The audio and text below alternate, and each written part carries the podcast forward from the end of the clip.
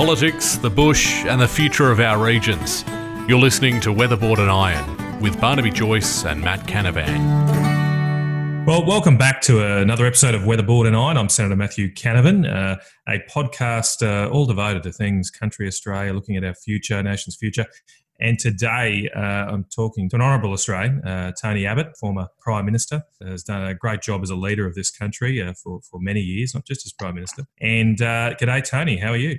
Matt, uh, thanks for talking to me. I'm uh, getting a little bit frustrated with this ongoing lockdown. I commend the Prime Minister for wanting to put uh, livelihoods in there as every bit as important as lives. But uh, I, re- I, am getting a little frustrated with some of the state premiers who uh, seem to be keen to keep the lockdown going longer than it should. Well, I wanted to ask you about that, Tony, because you probably more than almost anyone else in Australia, apart from epidemiologists and virologists whose livelihoods it is, you probably have had more experience uh, or more history with this issue than most. Um, few people have commented since this started as health minister, you did a lot on this front when not many other people were talking about it. So uh, I suppose I wanted to get your perspective looking back over that, uh, over, over how you anticipated a potential pandemic in the 2000s.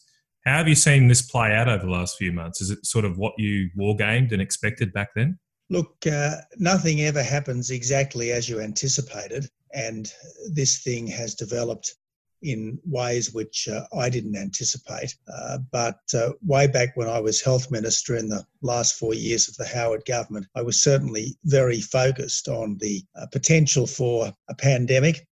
Uh, I thought that a pandemic was not a possibility, but uh, an inevitability. Um, we didn't get the bird flu pandemic that I feared back then, but we have got the coronavirus pandemic, and I'm pleased that the thinking that I and others put in back then has had some impact on our response to it. I think, generally speaking, the health response has been good. We did put uh, border controls in uh, relatively early. Uh, we did uh, impose very significant quarantine restrictions on travellers from China pretty early. And that and the fact that it was uh, summer here and winter in Europe, I think has helped to insulate us from the mega deaths that so many European and uh, North American countries have suffered. So, certainly, uh, good marks to the government for the health response. I think the economic response um, has been interesting. Uh, there's no doubt that we did need to put uh, some significant social distancing into practice. Uh, whether it needed to be quite as intense as it was, whether it should have been as long as it has, I think is a, much more contentious question. And certainly uh, now that we've pretty much weathered the health storm, I think we've got to open up as quickly as possible. And I'm getting very impatient with state premiers who seem to rather like lecturing us on what we can't do, who seem to rather like uh, keeping us much more locked up than we need to be for our own good. But surely in a mature democracy, you ought to trust citizens more to know what their own good really is. Uh, I'm a big admirer of the medical profession. I work closely with the medical profession as health minister. Many of my best friends are doctors, and I respect their expertise, but in the end, it's the government, uh, not the medical experts, who should be making decisions about what's in our long term national interest. We live in a democracy, not a doctocracy, and I think sometimes we've been at risk of forgetting that lately. Well, it's interesting, Tony. You you take that tack because I, have done a little bit of a reading of what was going on in the 2000s ahead of our, our conversation, and uh, it did it did sort of surprise me that I, didn't read much, and you probably are much more familiar with this. But when I've read this, I didn't actually read a lot about wide scale economic lockdowns as a response. There was talk of uh, of of obviously. Uh, the potential need to shut schools, although that was in a uh, thinking of a pandemic that would probably hit our younger population mm. uh, mm. uh, more directly, uh, mm. as previous pandemics have. Mm. Uh, uh, there was there was there was talk of needing to, to restrict travel, including internally within Australia, not just externally.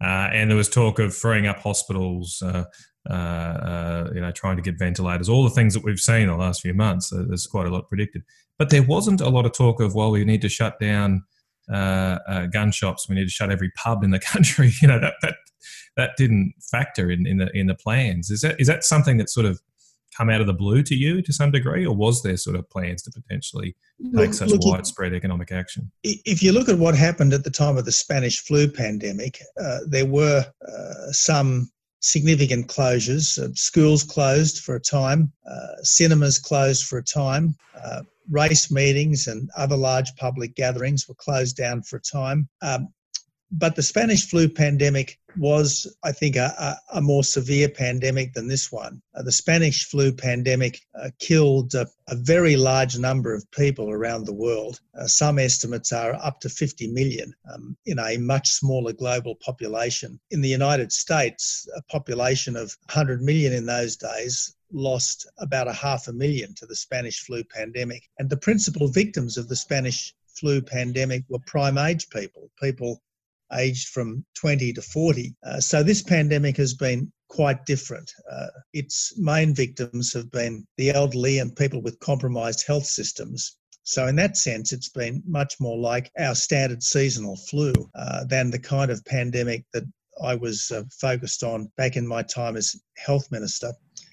Um, I always thought uh, that a pandemic was overwhelmingly likely to generate overseas and that overwhelmingly, uh, our response had to be a health response, uh, starting with very strong controls at our border and continuing uh, to a uh, mobilised public hospital system and a very well developed testing, tracing, and treating system domestically. Now, I think by and large, we have, as I said, got the health response right, given the situation in Italy in early to mid March, I think it's understandable that we imposed the very extensive and quite drastic social distancing and shutdowns that we did. But once it was obvious that our curve was indeed flattening and it was flattening off a pretty low base, uh, I think we could have relaxed uh, further and faster than we have. And certainly now it's very important that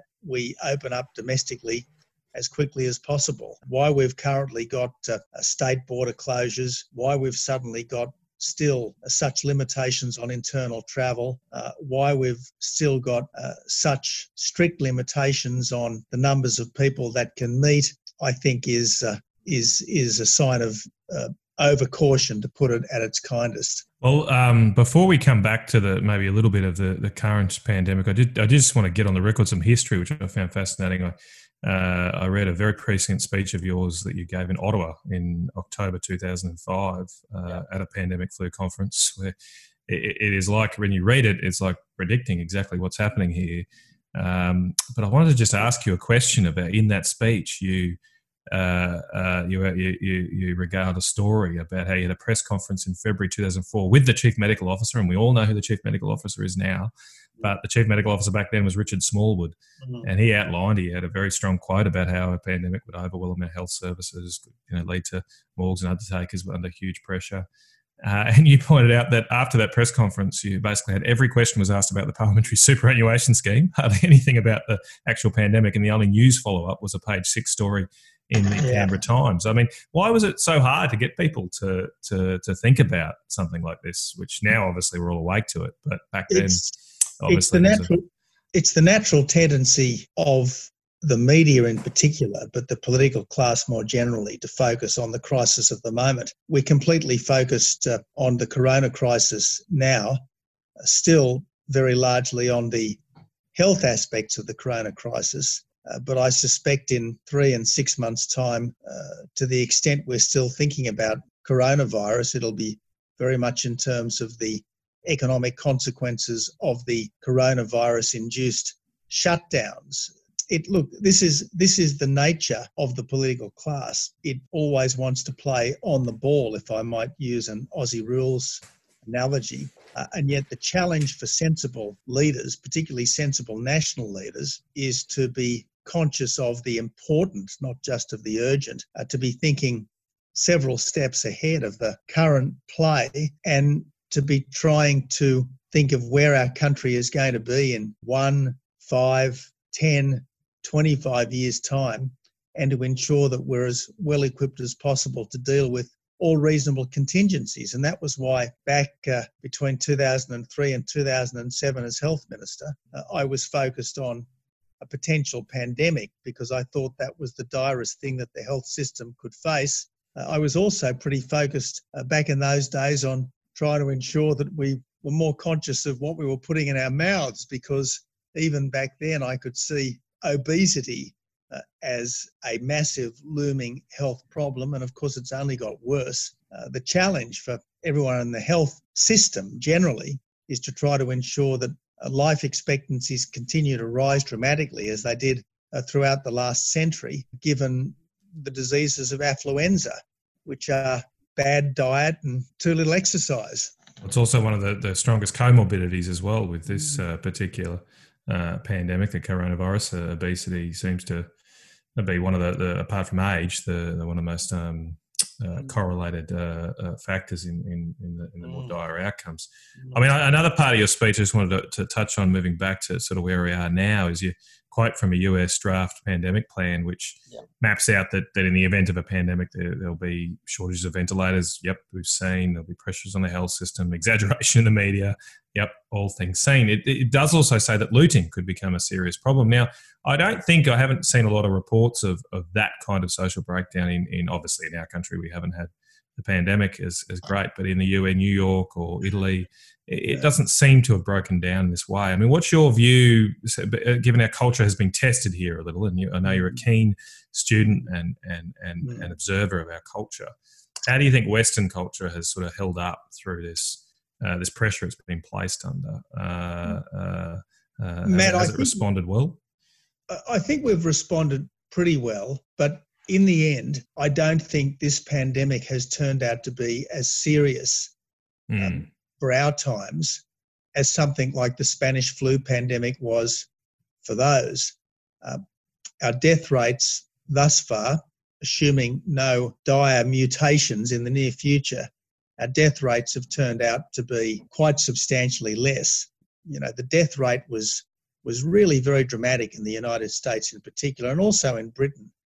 Uh, now, the fact that it followed so hard on the heels of the Great War has tended to obscure uh, our folk memories of the Spanish flu pandemic. Uh, our folk memories of the war have been more dramatic, uh, but uh, but but it was a very high death rate, and when you've got uh, a very significant percentage of the prime age population sick and at some risk of death, obviously you've got uh, far greater challenges maintaining essential services than we've had through mm this mm. pandemic so far, and I'm rather confident uh, uh, we'll have through this pandemic uh, um, uh, from now until its conclusion. And we, we had some early warning signs. We had the looting and what have you. Sorry, not looting, the um, the hoarding. Uh, mm-hmm. and of toilet paper and what have you. That that's not something I saw predicted. Uh, no one seemed to be worried that toilet paper might run out in the in the uh, in, in the war gaming. But mm um, but but look, overall, I think I mean I think the thing with Australian culture, I think it's funny how we've got this tension between our larrikin nature and uh, and and our prudish uh, uh, nature as well. It's mm. I, I, sit back here sometimes and look uh, how we consider ourselves larrikins, but every time someone steps out, does the wrong thing, whether it's a rugby league player or what have you, there's just a there's just a total uh, blanketing of there's criticism of those people, and, Absolute and it does actually sort of serve a social purpose as well. Uh, I think most a people, rush to judgment. yeah, there has been, and and I sometimes think it's a little unfair, but then it's also I think a sign that we probably can be trusted, uh, that we don't necessarily need laws and regulations to to now tell us what we need to do. Um, we'll obviously have to be sensible as we open up, but I think we can probably trust the Australian people to do that. Look, uh, I think when our own interests are directly involved, I think we've got a pretty shrewd sense of what's best for us. And I also think we've got a, a, a pretty widespread decency in terms of trying to pursue our own best interests in ways that don't compromise the best interests of others. I, I think there is a strong sense of social solidarity here in Australia, uh, which again is is is wonderful, and it's quite different from the nanny state, uh, which uh, I think we've mm. verged towards a bit uh, in the last couple of months. I, I, don't think we need people scolding us and wagging their fingers at us. I don't think we need the police uh, kind of rounding us up and uh, giving us uh, kind of nanny state instructions. Uh, um, and I and I think to their credit, the police have sometimes felt a bit uncomfortable with the, uh, the way they've been turned into crowd controllers uh, rather than crime stoppers. Mm-hmm. Well, um, uh, the other the other big thing that uh, this is this is highlighted, obviously, it is a virus that's that's originated in China, mm. and uh, it's led to a whole lot of other ramifications here. Um, we've seen the last couple of weeks our trading relationship be affected. I, wanted to, to ask you about where you think we're at with with China, and particularly going back to your time. It, it seems like another universe away. Uh, you gave a speech to the Lowy Institute last year where you noted that during your time as prime minister, only only five or so years ago, uh, you signed a trade agreement, the first trade agreement China had signed with a G20 country. Uh, that China upgraded our relationship to be a, a, comprehensive strategic partner, one of only 11 countries they designated as that at the time. Um, what's gone so wrong? It's a good question. Good question, Matt.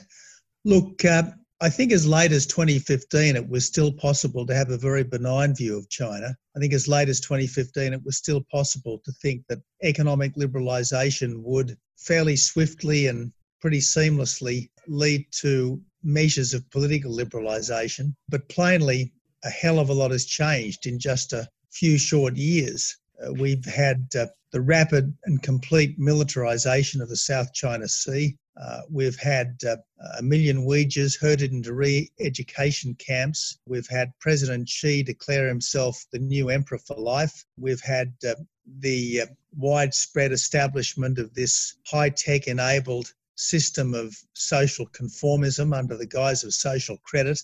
Uh, we've had uh, all these changes, and we've now got this class of wolf warrior envoys hectoring and upbraiding the countries where they're stationed. We had the ambassador, the Chinese ambassador in Canberra, threatening us with trade sanctions just because we were sensible enough to say that there needed to be a impartial international inquiry into the origins and the spread of the coronavirus. Uh, we had the Chinese ambassador in Sweden say on radio something like, uh, "For our friends, we've got good wine, but for our enemies, we greet them with shotguns."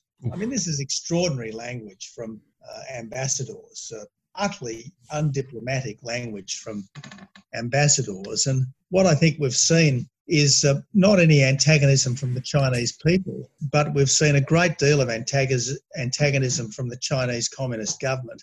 And I think we've got to draw a sharp distinction between the government and the people. I think Chinese people are pretty much like people everywhere, uh, mm-hmm. but the Chinese government got Marxist Leninism reinforcing that traditional Chinese perception of itself as the middle kingdom, the center of the universe, if you like.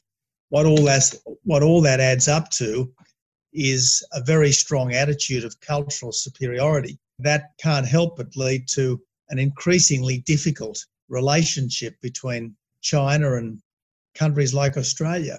It's going to be a very difficult relationship as far as the eye can see. As long as China is both communist and strong, managing that relationship is going to be a real challenge for us. But we just have to accept that it is what it is, do our best, and hopefully do at least as well in the near future as we have in the recent past. I mean, I think you've summed it up right there. Uh, I, I, it's hard to see, in terms of obviously the relationship has changed in the past five years, uh, mm. but it's hard to identify things that the Australian government uh, has changed. Obviously, we've made certain decisions around issues like Huawei, uh, but they, they, they're the normal decisions the government have to take when when new new issues arise. But but back but, in, even, uh, but but yeah, there's the changes at the other end, if you like. That's what cha- has changed in the last decade. Yep, sorry. Well, that well, that's exactly right. Look, uh, it was the, I think it was the Gillard government that banned Huawei from participation mm. in the NBN. Mm. Uh, and certainly, uh, I maintained that ban despite some pressure from within the cabinet. Oh, yes, I remember that. Yep. Uh, from unnamed senior ministers to uh, to uh, to loosen that ban or overturn that ban. Um, we certainly uh, flew military jets through China's uh, self proclaimed air defense identification zone uh, in late 2013 and uh, got a pretty furious response from the Chinese foreign minister at the time. But that didn't stop us from having a what, a, what seemed to be a good relationship with China. I think the important thing when you're dealing with a bully is not to allow yourself to be cowed or intimidated. Mm. You've got to let the bully know exactly where you stand, exactly what your red lines are.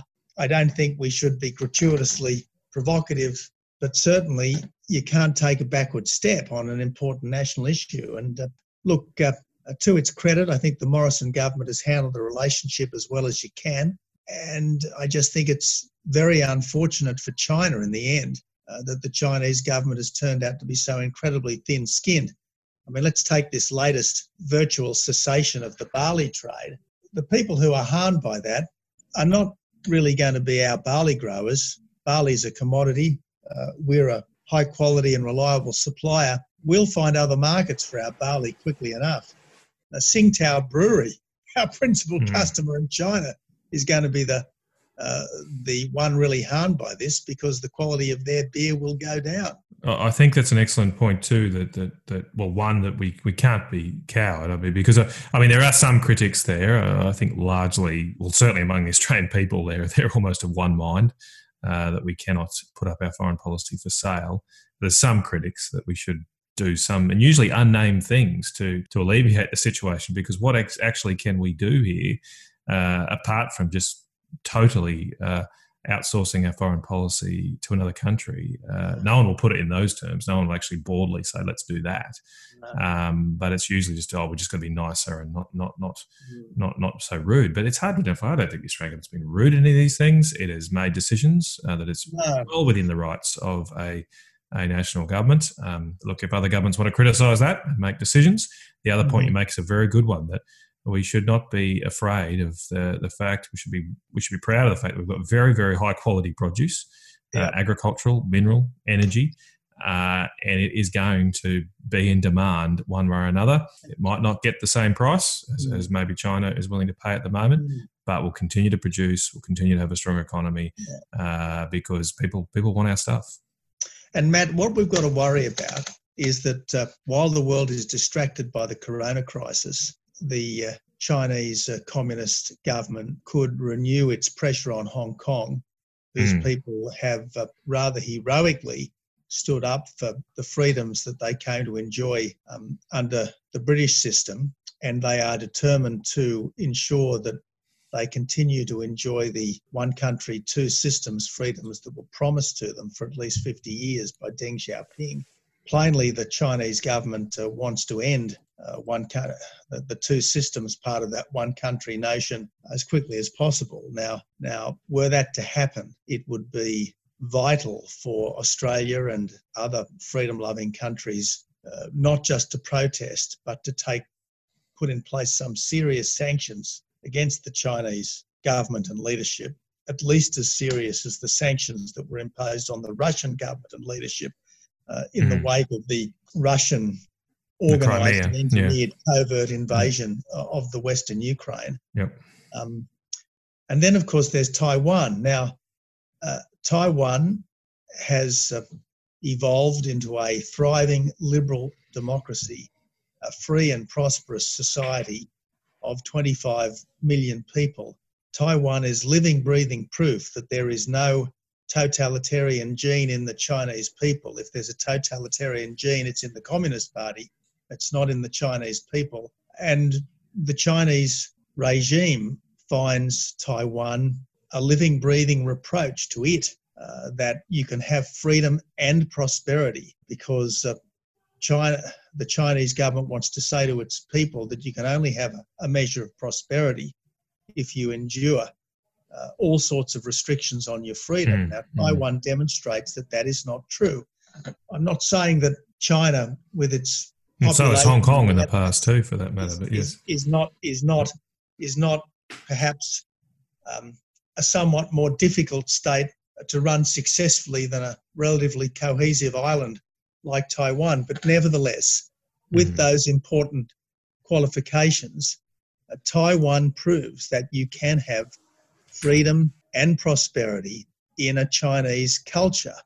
and that's what the Chinese government, excuse me, finds extremely difficult and threatening. That's why uh, they are making much more belligerent noises about Taiwan than ever before. That's why they're acquiring the military means uh, to, uh, well, to threaten Taiwan more effectively than ever before. And this is a massive, massive looming problem uh, for countries like Australia. Tony, you've um, you, have raised something there that I think uh, needs a needs a discussion, and, and, people haven't raised yet. And is what happens if if the world does decide to to impose sanctions on, on an aggressive uh, aggressive actions by uh, the Chinese government, um, and it would of course be the government that they're responding to, uh, as has been done with Iran and, and Russia and other states.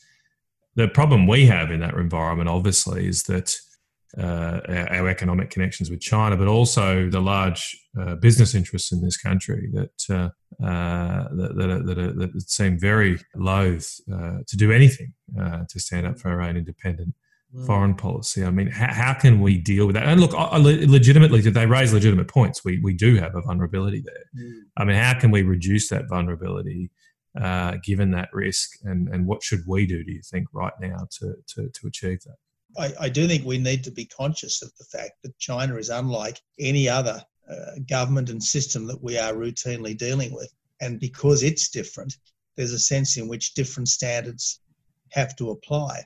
I do think we need to be careful about Chinese investment in strategic infrastructure. Uh, we do need to be careful about Chinese students in areas of study uh, that uh, have uh, strategic implications. I do think we need to be uh, careful about the place of China in our supply chains. And obviously, I think we need to be very conscious of the fact that the geopolitics of our region is changing fast and, in many respects, changing against us. And I think that Dennis Richardson was right on the weekend uh, or not long ago when he said that our military spending needs to go up well beyond 2%, perhaps mm. to at least 3%, uh, because we do need a stronger strategic strike capability faster uh, than it looks like we're currently embarked upon. So I think this is very important and I think it needs to be thought about very firmly and very clearly and very quickly. Mm, mm. I'm going to run out of times of things to talk about, but I did I did want to ask because I wanted to ask you about the military spending. We might not have time for that, but I, I did want to ask in terms of diversifying our supply chains. I, I, mean, it's often raised that well, we can't do that overnight. We've got uh, this huge relationship with China. I think that that view sometimes forgets that well, 20 years ago we had very little trade with uh, with China. We've actually developed this uh, very very rapidly. Um, what what do you think the prospects there are to to develop other markets uh, uh, almost as rapidly, uh, or, or, or is that that really not possible in, in, in our in our region right now? Well, well, if you look at the things that we sell to China, China buys them not because they're doing us a favour, but because it's in their interest mm. to buy what is uh, relatively good value and is relatively high quality. So I don't think we should be too worried about Chinese retaliation against our exports.